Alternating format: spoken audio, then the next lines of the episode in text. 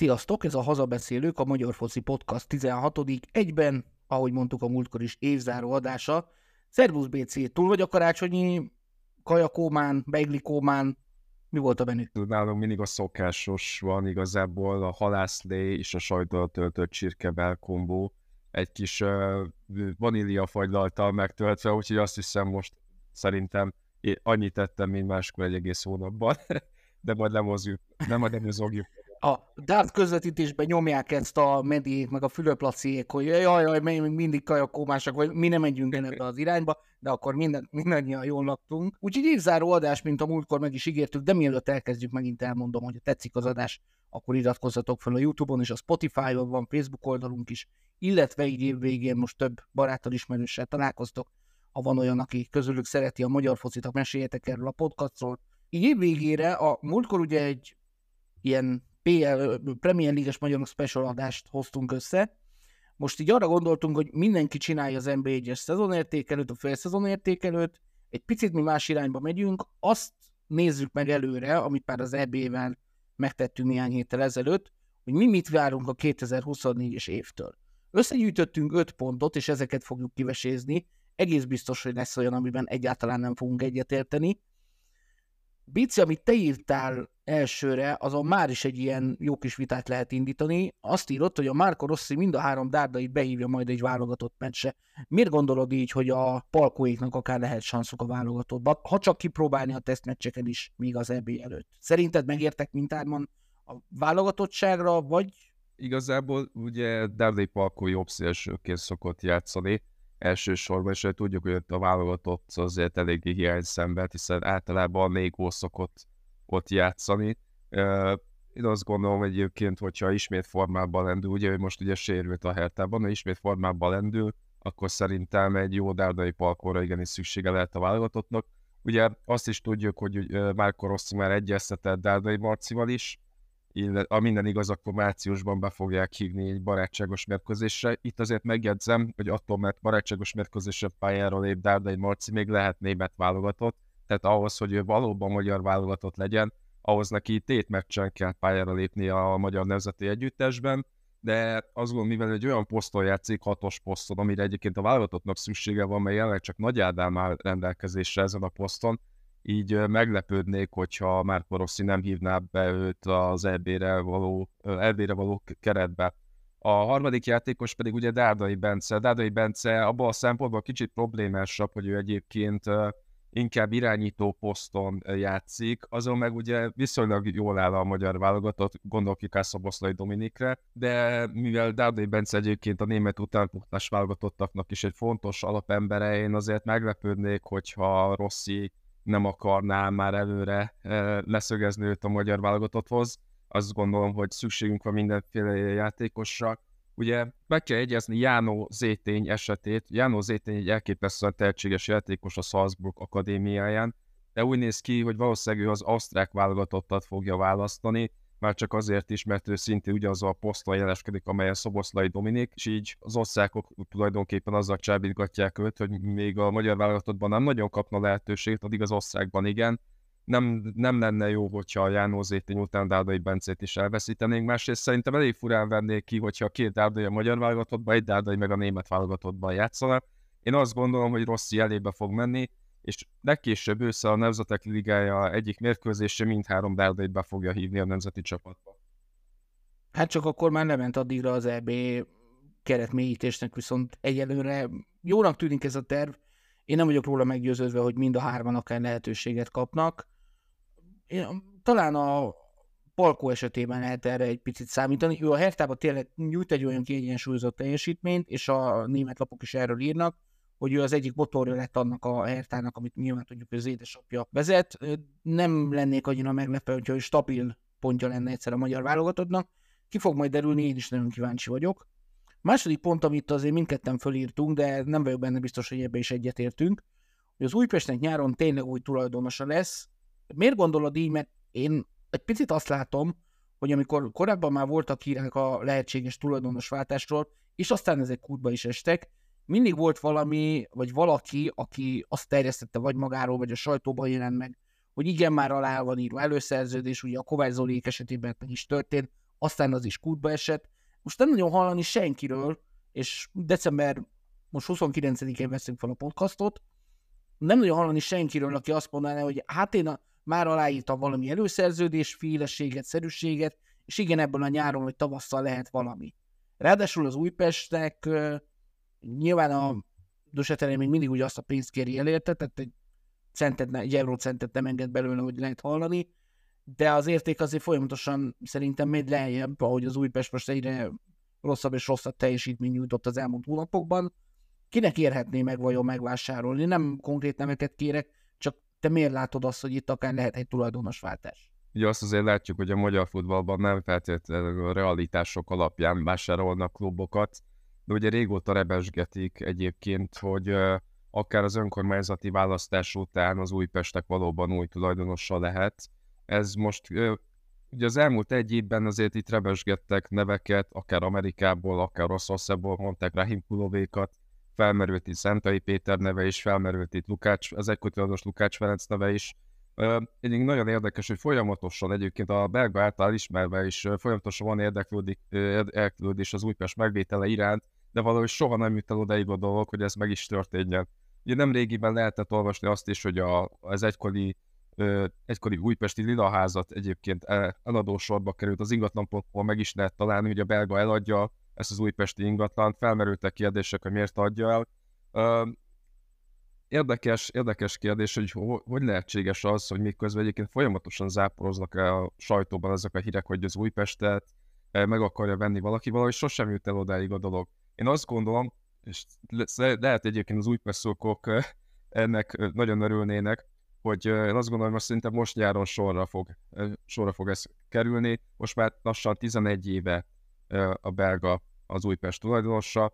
Én azt gondolom, hogy talán most jöhet el annak az ideje, hogy tényleg túl fog adni a klubban, és azt gondolom, ez most az Újpestnek is az érdeke lenne, nem gondolnám, hogy ugyanaz a helyzet állna fel, mint mondjuk a Honvéd esetében. Ugye a Honvéd szokok nagyon sokáig utálták Hemingway-t, most meg tulajdonképpen visszasírják, hiszen Hemingway alatt azért volt egy bajnoki cím, most meg jelenleg úgy állunk az új tulajdonosokkal, kiesett a csapat az NB1-ből, sőt, sőt az NB2-ben is vannak elég komoly problémái a csapatnak.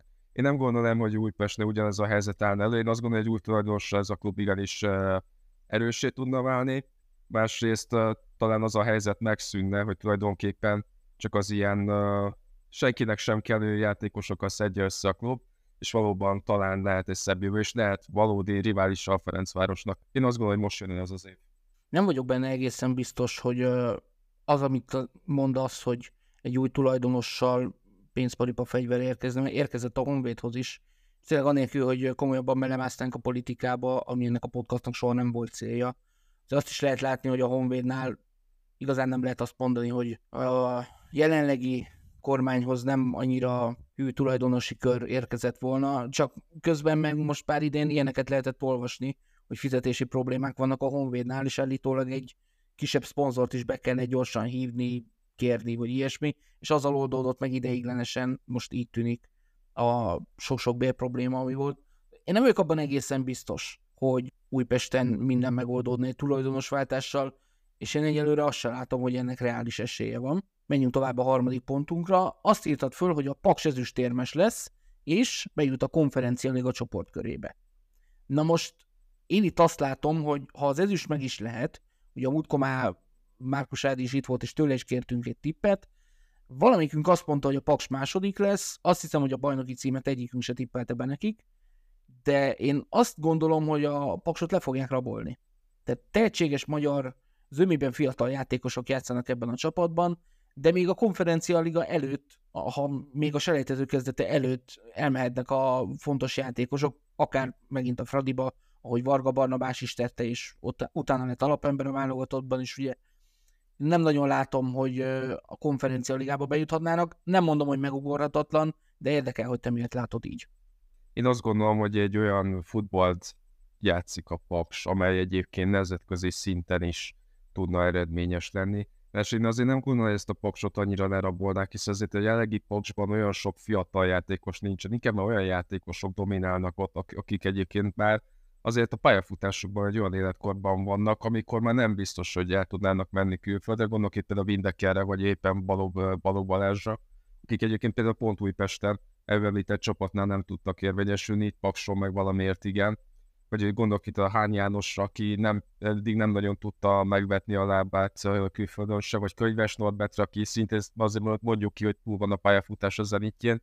Én nem gondolom, hogy ezt a Paksot annyira le tudnak rabolni, de egy olyan uh, futballt játszik, ami egyébként elképesztő a közönség szórakoztató, elképesztő a látványos, tehát tényleg semleges nézőként nagyon jól nézni a Paks mérkőzését, és én azt mondom, hogy okozhat meglepetést, ha, ha szerencséje van a sorsolásnál a Paks, és tök jó lenne végre látni egy másik magyar csapatot is a nemzetközi kupában.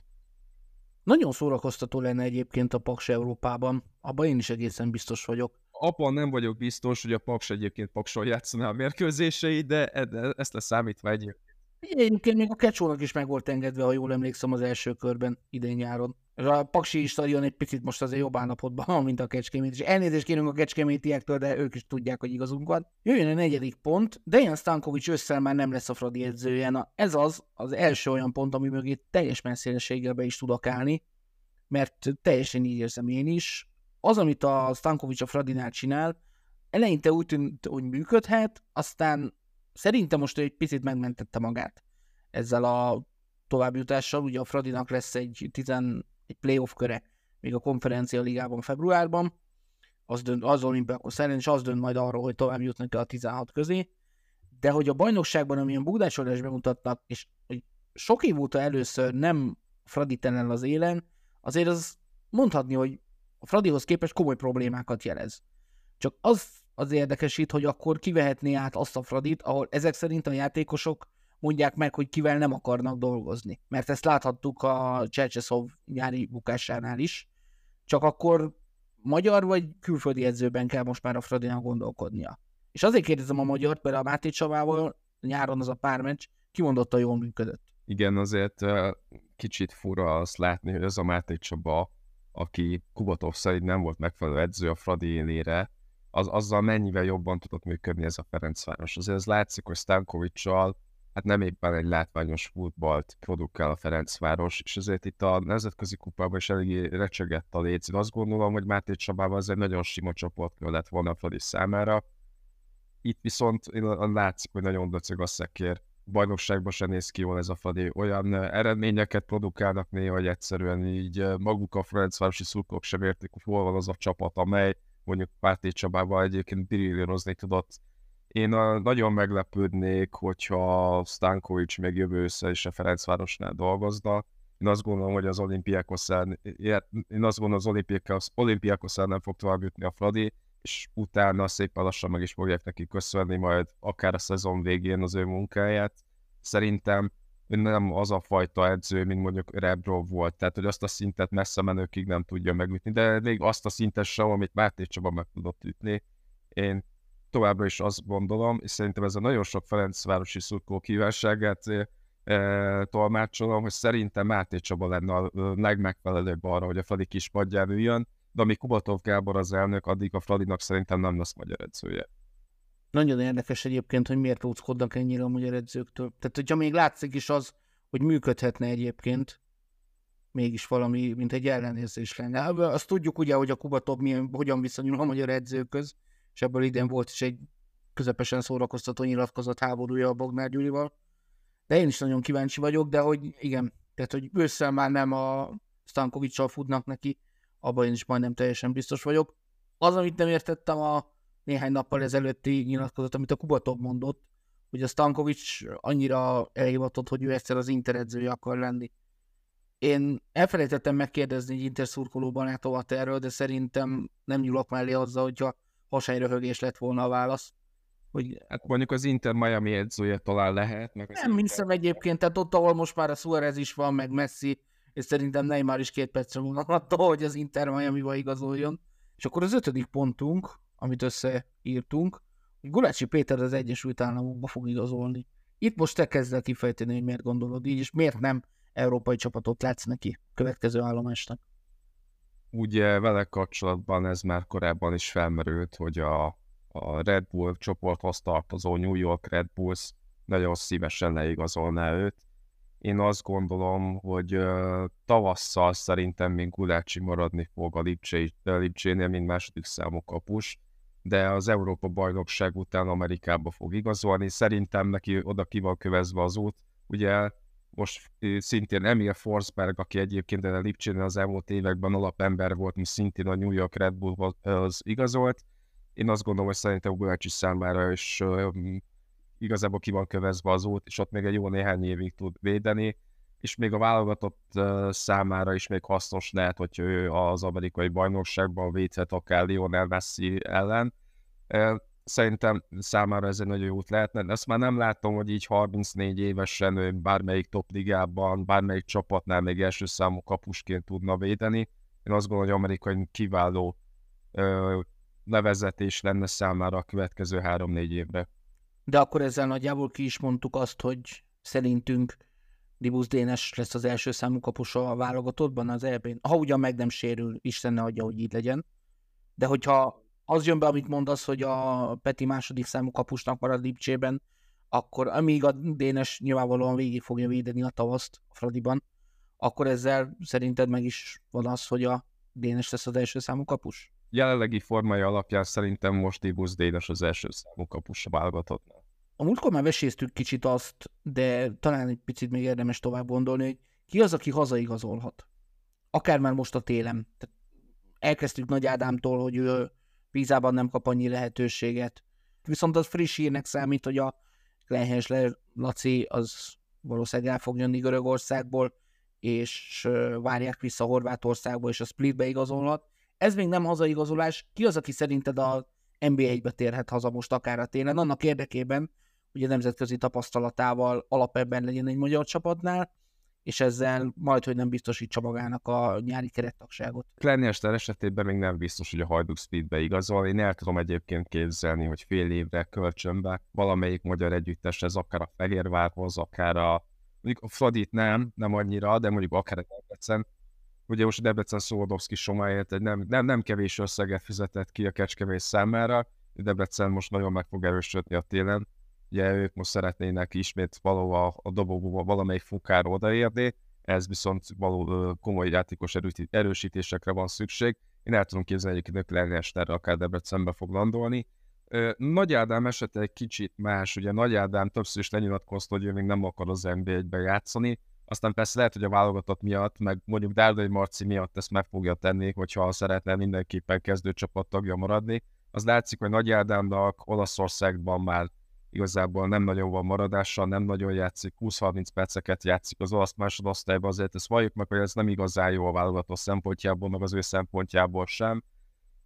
De ezért ő esetében is inkább azt gondolom, hogy inkább fog eligazolni mondjuk egy görög vagy egy ciprusi bajnokságba. Most a magyar játékosok nagyon szeretnek oda menni, ugye a Fehérvár kapusa Kovács Dani is, hát küszöbben van, lehet, hogy ez az adás, mire kikerül, addigra már alá is ír ugye Görögországba, tehát én ezt el tudom képzelni, hogy egy valamivel kisebb országban ő még akkor elmegy játszani, mert mindenképpen fontos lenne, hogy Nagy Ádám folyamatos játék lehetőséget kapjon.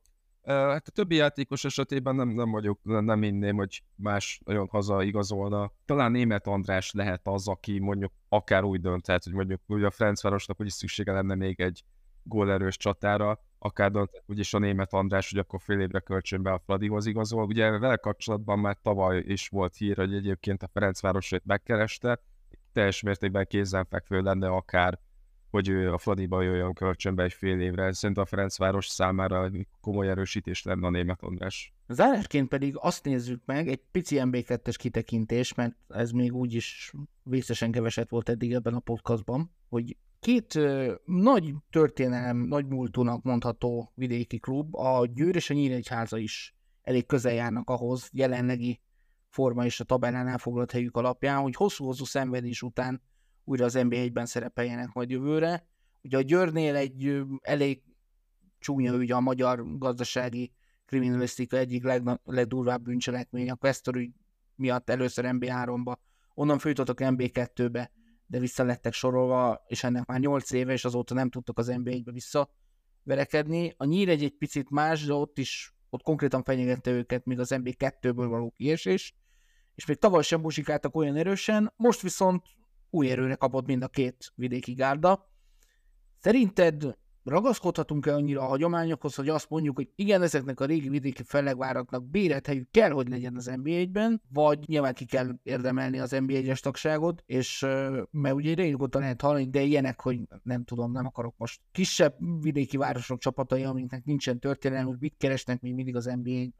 Csábító lehet-e bármilyen játékosnak, hogy Győrbe vagy Nyíregyházára menjen játszani? Alapvetően az is kérdés, mondjuk abban a régióban van e NB1-es csapat. Ugye Nyíregyháza eset abban annyival speciálisabb, hogy ugye ott van a Kisvárda is, ami egyébként lehet, hogy jövőre már nem lesz NB1-es, de kérdés, hogy mennyire lehet mondjuk vonzó Nyíregyháza úgy, hogyha egyébként ott van a Kisvárda is, ahol, ahol egyébként az anyagi lehetőségek nagyon jók nem tudom, most egy, egyébként Nyíregyházán milyen az anyagi helyzet, azt ugye tudjuk, hogy lesz egy új stadion, kérdéses, hogy mondjuk azt hogyan tudják majd fenntartani, hogy úgy fognak -e esetleg járni, mint szegény szombathelyi haladás, vagy ez, tényleg megvannak azok az anyagi javak, amelyel egyébként tudnak működtetni egy NB1-es klubot. Az látszik, hogy ez a Nyíregyház ahhoz képest, hogy tavaly majdnem kiestek, ugye osztályozó maradtak benne, ahhoz képest ez a Nyíregyháza most elképesztően jól működik.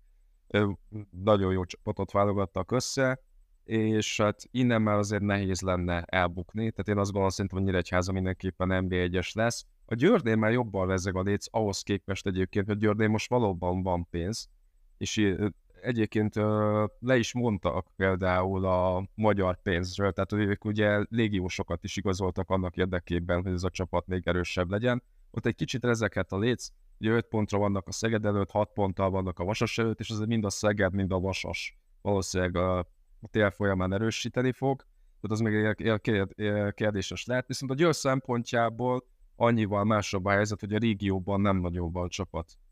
Ugye a Gyirmót volt az elmúlt években, amely időnként liftezett az első és a másodosztály között, de most a Gyirmót esetében nincs esély arra, hogy feljusson az NB1-be, tehát abban a szempontból a Győr számára mindenképpen fontos lehet, hogy abban a régióban jelenleg nincsen NB1-es csapat, és hát ugye tudjuk, hogy Győr az egy elég fontos ö, város a sportterületén, gondolok itt például a kézilabdára akár, ö, meg régen, ugye nem is olyan régen, még bajnoki címet is ünnepeltek Győrben, tehát hogy én azt gondolom, hogy egyébként a Győrnek ö, helye lenne az NB1-ben, van egy nagyon szép stadionjuk, sőt időnként még nézők is voltak ott, tehát mindenképpen a Győr meg a Nyíregyháza felütés abban a szempontból mindenképpen jó lehet, hogy két olyan csapat jut fel, amelynél egyébként azért vannak nézők, és ahol egyébként egy Fradi meg egy Újpesten azért ki szokott jönni 4-5 ezer szurkoló ha jól tudom, valamilyen 5-6 ezer környéke lesz az új stadion befogadó képessége.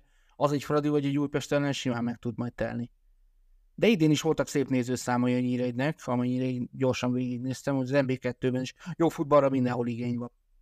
Na hát végigmentünk azon, amit akartunk, az év utolsó adásában. Béci, nagyon szépen köszönöm a több hónapja tartó kitartásodat neked is. Ez volt a 2023-as év utolsó hazabeszélők podcastja.